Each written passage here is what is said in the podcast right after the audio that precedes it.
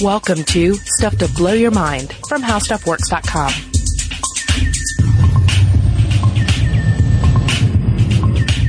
Hey, welcome to Stuff to Blow Your Mind. My name is Robert Lamb.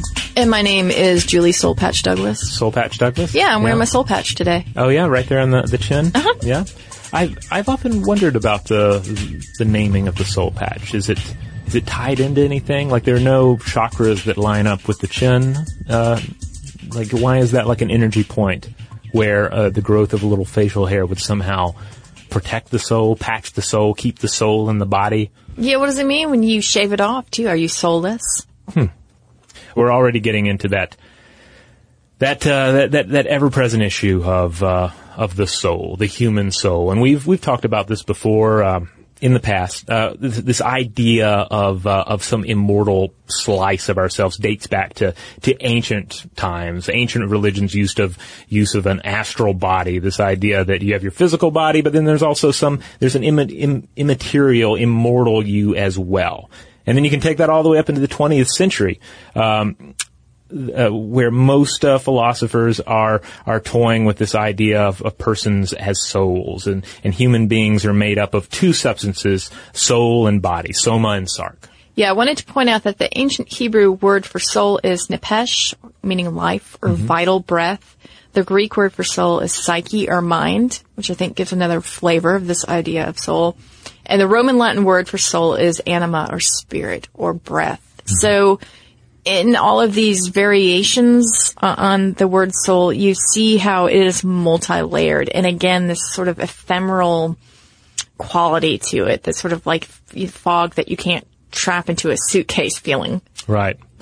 Yeah, and a lot. We're not going to get too deep into this, but I mean, obviously, know, as, it, as we're we're dealing with our ephemeral lives and the ephemeral lives of everyone else around us, like it's it's it's very tempting to to fall into that line of thinking and to or even you know to to to embrace that line of thinking where when you look at the dead body of a loved one and there's something like the spark is gone, the life is gone out of them, to think about that spark being somewhere else. Yeah, I was thinking about that with the law of contagion. We've talked about that before. It's this magical thinking that things that have once been in contact with each other will continue to act on each other at a distance, uh, even when physical contact has been severed. And in this sense, the soul is is part of that contagion. This idea that the persistence of the individual soul uh, continues after life ends. Yeah. So again, you come down to you have the physical world and you have this world of the spirit, this world of the unseen, right? Uh, and, and I'm not, and I'm, I'm not like a hardcore skeptic who's going to say, all right, that, you know, only the scientific side of things. Don't, you know, don't even entertain the idea of the unseen. I mean, I, I think the unseen has, it has a place in my life. I, I, I recognize that it has an important place in other people's lives. The inevitable conflict, though, is when you have scientific understanding of the world butting heads with ideas about the unseen and and and, and magical thinking and uh, and at times elaborate uh, metaphysical ideas about what is happening to some immortal uh, part of ourselves. The the problem here is that you cannot prove the soul, you cannot disprove it. And yet it's one of the maybe the largest looming questions that we have as humans because it involves the sort of beginning and ends of things that we've talked about before. We've even tied this back to the Big Bang. We know the Big Bang began. That's when time began. What was before it? you know, what Yeah. is after it? So it all sort of circles back into this idea of this culmination of atoms that's organized in our individual bodies. What is there some sort of fate for that that we don't understand or we don't know, or, or is there not? Yeah, I, th- I think uh, skeptic Michael Shermer uh, puts it perfectly uh, over on skeptics.com. Excellent website. Uh, he says, I define the soul as the unique pattern of information that represents the essence of a person. By this definition, unless there is some medium to retain the pattern of our personal information after we die, our soul dies with us. Our bodies are made of proteins coded by our DNA so that the disintegration of, of DNA, uh, our protein patterns are lost forever. Our memories and personality are stored in the pattern of neurons firing in our brain. So when those neurons die, it spells the death of our memories personality, similar to the ravages of stroke and Alzheimer's disease, only final. And this underlying the fact that it's really difficult to try and use science to create a working model of, of, of what a soul would even be.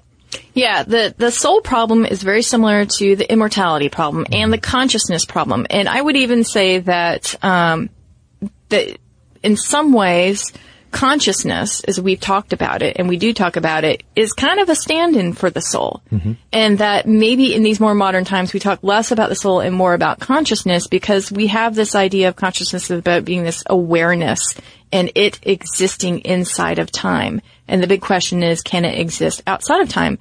And if you say consciousness arises from the electrochemical process of the brain and nothing more, then you could take the hard line and say that when the lights go out in the brain, so too does consciousness, so too does this sense of soul. Yeah, indeed, uh, harkens back to our episode on reincarnation, uh, where uh, you had scientific explorations of reincarnation, and they referred to it as uh, survival of, of, of consciousness. Now, that doesn't mean that, that some intrepid uh, explorers out there in the world couldn't try to quantify the soul, uh, qualify it even.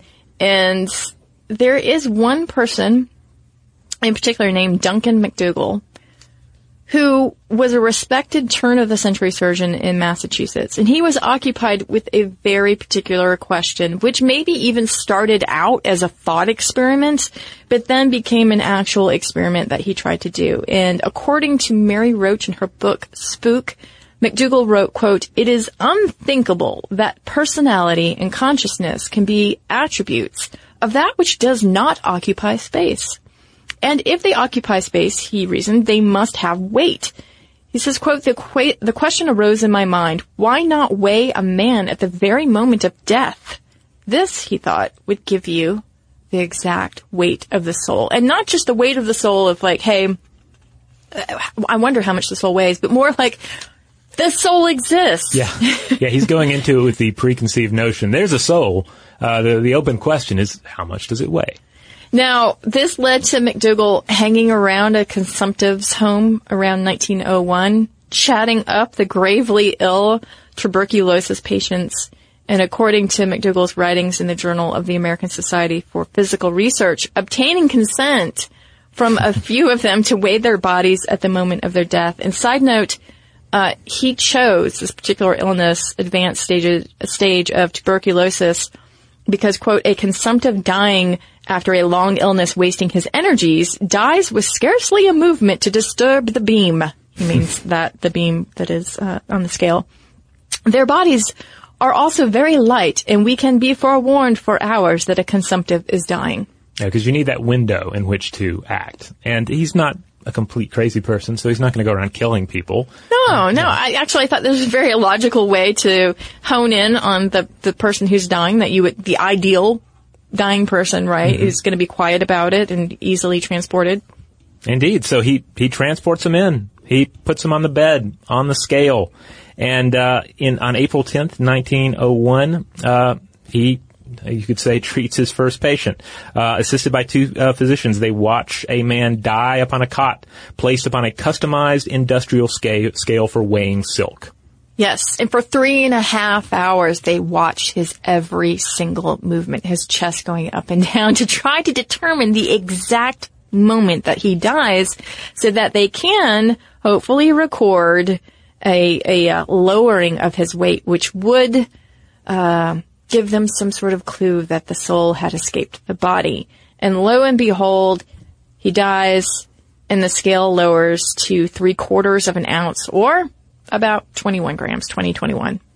Indeed. Uh, and so that's where you've, you've ever heard the uh, you know, 21 grams. It was uh, uh, the name of a film Yes. several years ago, and and, and, and in naming the film that they probably uh, helped substantiate this uh, this idea that the soul, soul weighs 21 grams. Yeah, and in fact, uh, right before he published his results in American Medicine, uh, he had a paper that he was um, publishing. The New York Times got wind of this, and they pretty much just reported it as fact. Like, hey, by the way, the soul when it departs 21 grams, and that kind of cemented this idea in popular culture that this was indeed a thing. Yeah, I mean, despite the fact, as we'll get into, that, that it's not like everyone was like, "Oh, that sounds great. Yeah, I buy that." No, there were plenty of scientific uh, minds out there uh, criticized this uh, after it came out. But um, MacDougall uh, repeated this experiment five times.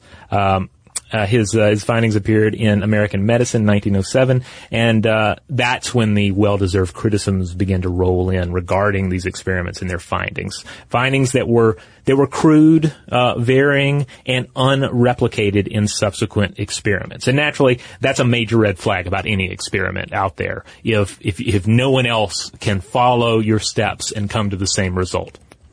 Now, Mary Roach in her book Spook says there are two ways of looking at MacDougall's findings. One is that he was pretty much like a, a, a nutter.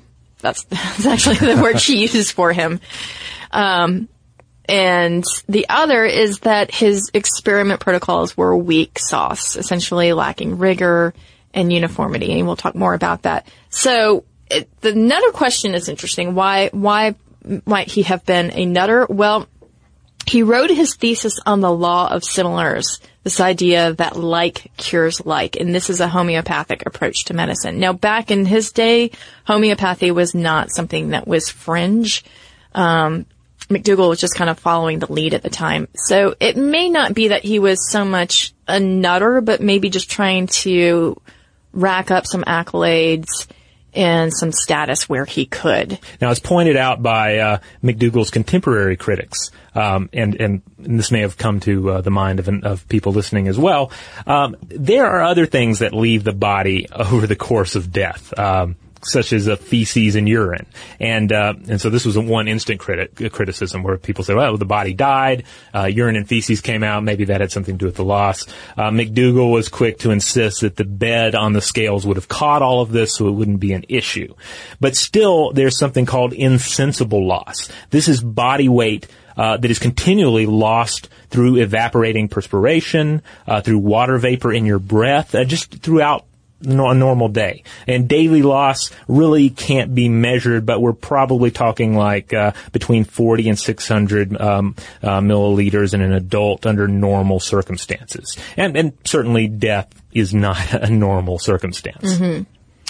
Right. So you have that criticism uh, going on about what the loss actually consists of, and then you have the criticism again of the scientific rigors or the lack of them.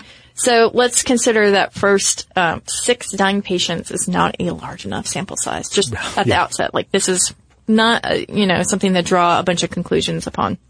Second, the time of death is a really tricky thing. Even now, mm-hmm. it's a tricky thing. So when you look at MacDougall's work, or you have to wonder what he, did he mean by the time of death? Are we talking about cellular death, brain death, physical death, heart death, legal death? And the fact that at that time they didn't really have all of the technology available to even try to determine any of those. Third, his data in his sample size was all over the place. Uh, two of the results had to be excluded because of technical difficulties. For instance, when it came to patient number four, MacDougall wrote, quote, our scales were not finely adjusted and there was a good deal of interference by people opposed to our work. And he doesn't say like, what, what do you mean? what people? what kind of interference? I mean, I can't help but picture people with pitchforks like out of Frankenstein yeah, in the castle. Yeah, right. Um, and then one patient's death did show a drop in weight of about three eighths of an ounce, but this later reversed itself. Two of the other patients registered an immediate loss of weight at the moment of death, but then their weight dropped again a few minutes later. So that that led uh, some people to say, "Well, did that person die twice?" um, and only one of the six patients showed a sudden and non-reversible loss of weight of three fourths of an ounce. Of course, are 21 grams. So that's one yeah. And as you had said, in follow-up studies, this could not be replicated. Right. Now, file this under the uh, you know the realization that MacDougall again is is probably not a complete crazy person. Uh, like he he knew that he lacked concrete findings. He didn't say case closed. Here's the soul. Uh, he wanted to do more. Uh, including placing an electric chair on the scale so as to measure the soul loss of an executed prisoner. But uh, there was already objection from, from local uh, officials, uh, so definitely there was opposition to the, the prospect of executing people uh, in his lab. So he didn't get to experiment on people anymore after these initial uh, experiments. Now he did turn to dogs. Uh, he experimented on 15, which he killed himself, uh, and he saw no weight change. Uh, but he had an explanation for that. Maybe dogs just don't have souls, which um, kind of underlines again the problem of taking the seen world of science and using it to investigate the unseen that uh, where so much of it is just based on on uh, you know, these these different metaphysical ideas of uh, and, and, these different constructs of how it's supposed to work. Um, does a dog have a soul? You know? Yeah, I mean, it, you have to say it's is is his. Uh, this is not for a lack of trying. I mean, he. Yeah once he cannot have access to humans, he's going to dogs. He's also inviting other people to try to replicate his results, to try to do these experiments. But of course, and the medical community isn't exactly embracing this. Luckily, uh, 10 years later, Los Angeles Polytechnic High School physics teacher H. Lav Twining self-published a book called The Physical Theory of the Soul, in which he decided to jump into this and, you know, follow in the footsteps, the scientific footsteps of MacDougall. Um, he didn't work on any people, but he did kill 30 mice. Which he was convinced must surely have souls, which is uh, again, it's an interesting, uh, colorful uh, deviation from from uh, MacDougall himself. He said, ah, the, the, the, the, dogs probably don't have souls. That's why they didn't register. But he's going into this saying, yes, mice have souls, and therefore they're a perfect thing to experiment on. In his soul weighing experiments, using varying uh, and at times creative uh, methods of execution, resulted mostly with no loss, uh, no possible weight loss that you could attribute to a soul. The only one, save in the case of uh, cyanide poison mice, uh, which he uh, c- conducted, may have lost weight via frantic uh, death throe uh, perspiration. so he drowned some mice after that in a sealed container and recorded no weight change. So this is probably our, our best example of someone following up his work, albeit mm-hmm. with mice, and and recording his results. Yeah, that is actually pretty rigorous testing and experimenting in comparison to the next person who takes on MacDougall's legacy. And his name is Gilbert Carpenter. And in 1998, he publishes the online book, Physically Weighing the Soul. Now, he does not conduct any experiments himself, but he does a lot of tinkering with numbers. he thinks about this deeply. And his idea was that the souls of the dogs and mice were so light that they just wouldn't register on the scale. That's why this this is failing.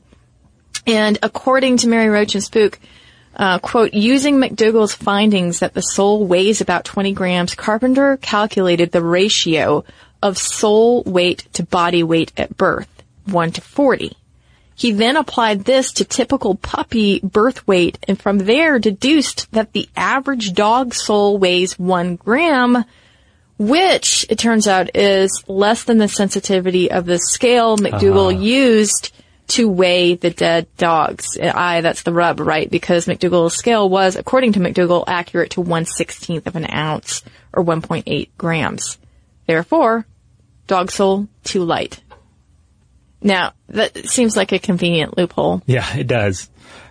Uh, I wanted to mention that other features of a Carpenter's book is that he calculates the volume of the human soul. And this volume he uses as a metric, dubbing it the Mac after okay. MacDougall. Mm-hmm. He puts forth the idea that one way to weigh the soul would be to weigh a pregnant woman at the moment that the Mac entered the fetus around 43 days when the brain waves are first detected, he says. Um, and if you have a haint, he even goes into this. This is so great. Mary Roach goes into this in, in her book, Spook, um, that he suggests that the best way to get rid of a ghost is to invite a pregnant woman over around that 42, 43 day period and then use her as a portal to store the ghost away. Oh, well, that, that makes, that makes perfect sense. It gets worse from there. There's there's talk about leprechauns too. Yeah, something about the like the human soul would take up the space of a leprechaun because you want to start throwing yeah. leprechaun into your study just to make yourself know, make it seem like you know what you're talking about. Yeah, and then there's some calculations about Jesus' soul, which was I don't know 524 ounces, uh, and it, it, what I like about it is that he did do some reverse engineering with mathematics to try to get at the heart of this, but unfortunately, this is where MacDougall's legacy leaves off. Yes, indeed it does. Um, but you know, we're going to take a quick break, and when we come back, uh, we're going to look at uh, some uh, some more modern uh, cosmic uh, uh, and, and physics based ideas about what what this where this soul might be, and, and indeed how you might try and measure it in some way.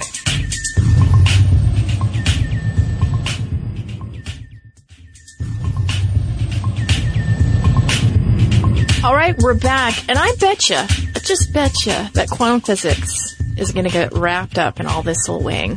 Oh yeah, I mean, it, quantum physics is kind of a it's a handy place at times to sort of store these unknowns, right? Because it's kind of a, it's kind of a wild frontier in many respects. Um, in Mary Roach's book Spook, she does talk to an individual by the name of Gary Nahum. Um, he's a Duke University Medical School professor.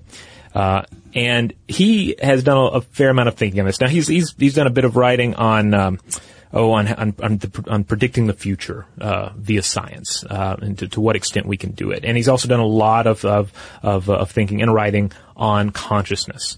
So he proposes that one interesting uh, way to potentially uh, measure, or at least hunt for the weight of the soul, if you will, is to use a hermetically sealed box atop hypersensitive scales. All right, so far that okay. that pretty much lines up with some earlier notions we were discussing.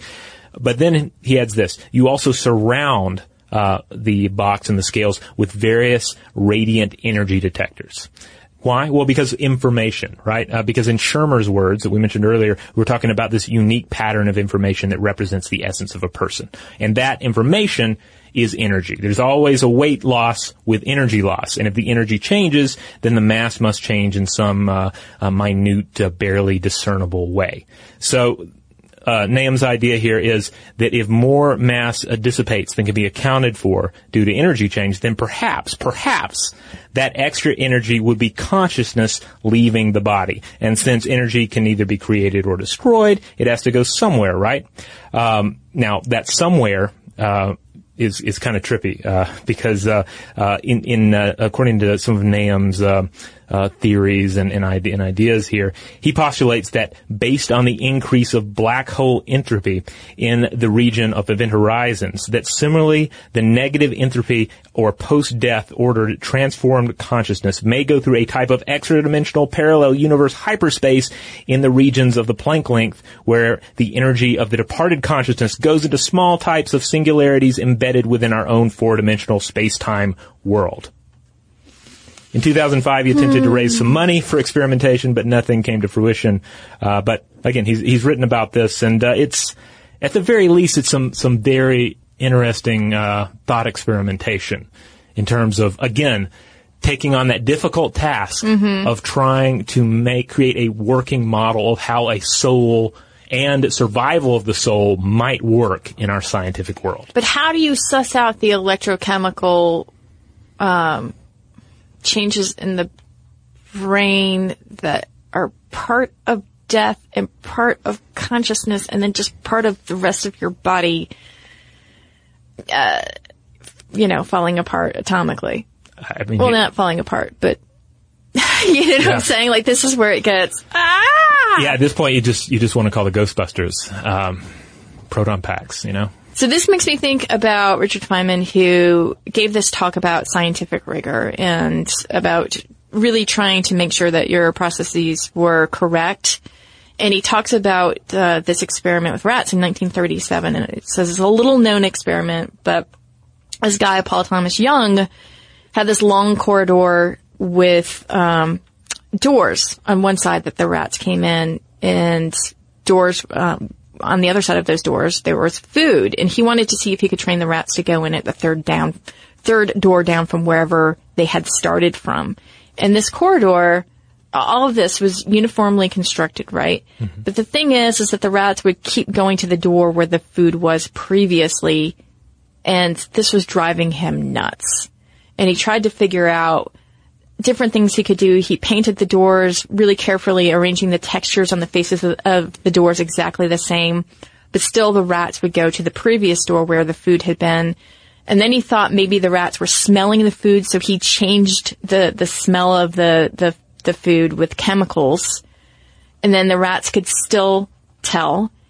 And eventually he figured out that the rats could discern the previous door by the way the floor sounded when they ran over it. And so I bring this up because the, the story about this is that you have to discover all the things about something before you can discover what it is you're specifically going in to try to discover about the rats, right? Right. Like you have to discover everything you can about this process before you can actually get the results you want. And this is a kind of scientific rigor that, you know, hopefully everybody is bringing to the table when they're conducting experiments. And it makes it, this is something concrete. Rats, a maze. And now you're talking about something extremely abstract with souls and then trying to apply science to that. And then again, this is where it all falls apart. And Adam Frank, who is a theoretical computational astrophysicist, he says, quote, for myself, I remain fully and firmly agnostic on the question of an afterlife and a soul.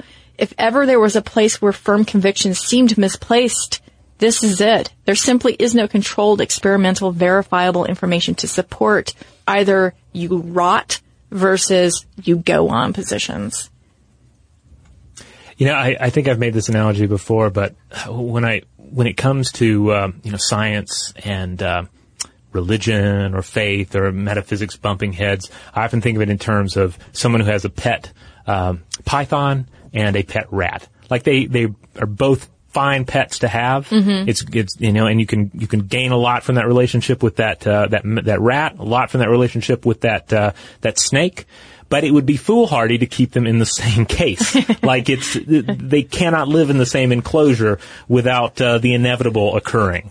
And uh, and I often feel like that with uh, with, with these matters. Like I, I, can't- have my pet rat and I have my pet snake, but I, I know that there are compatibility issues between the two. You know, we, I remember this keynote speech we gave and uh, it was in Minneapolis and, uh, we were doing it at a conference and we were talking about how science is not apart from us. And one of the points we were making is that science is storytelling. And, uh, you, you break it down to just like, here it is trying to be as pragmatic and objective and empirical as possible about your reality. And yet on the other side of all of those particulars is a story that comes out of it. And so I think that we are completely compelled. We can't help ourselves to try to put a story, even in scientific terms, to the, to things that maybe we don't really have the understanding or the, the correct language to depict. Right. And that's where trying to wo- uh, weigh a soul comes in and becomes like this problematic, really messy problem that we get into. Indeed. All right, so there you have it. The weight of the soul. Uh, what happens when uh, science and religion come together and we try to uh, prove the unseen world using the uh, tools of the seen? If you would like to uh, hear more from us, uh, check out all the podcast episodes at stufftoblowyourmind.com along with uh, blog posts, videos, links out to our social media accounts, you name it. And if you want to weigh in on the soul matters, well, you can do so by sending us an email to blowthemind at howstuffworks.com.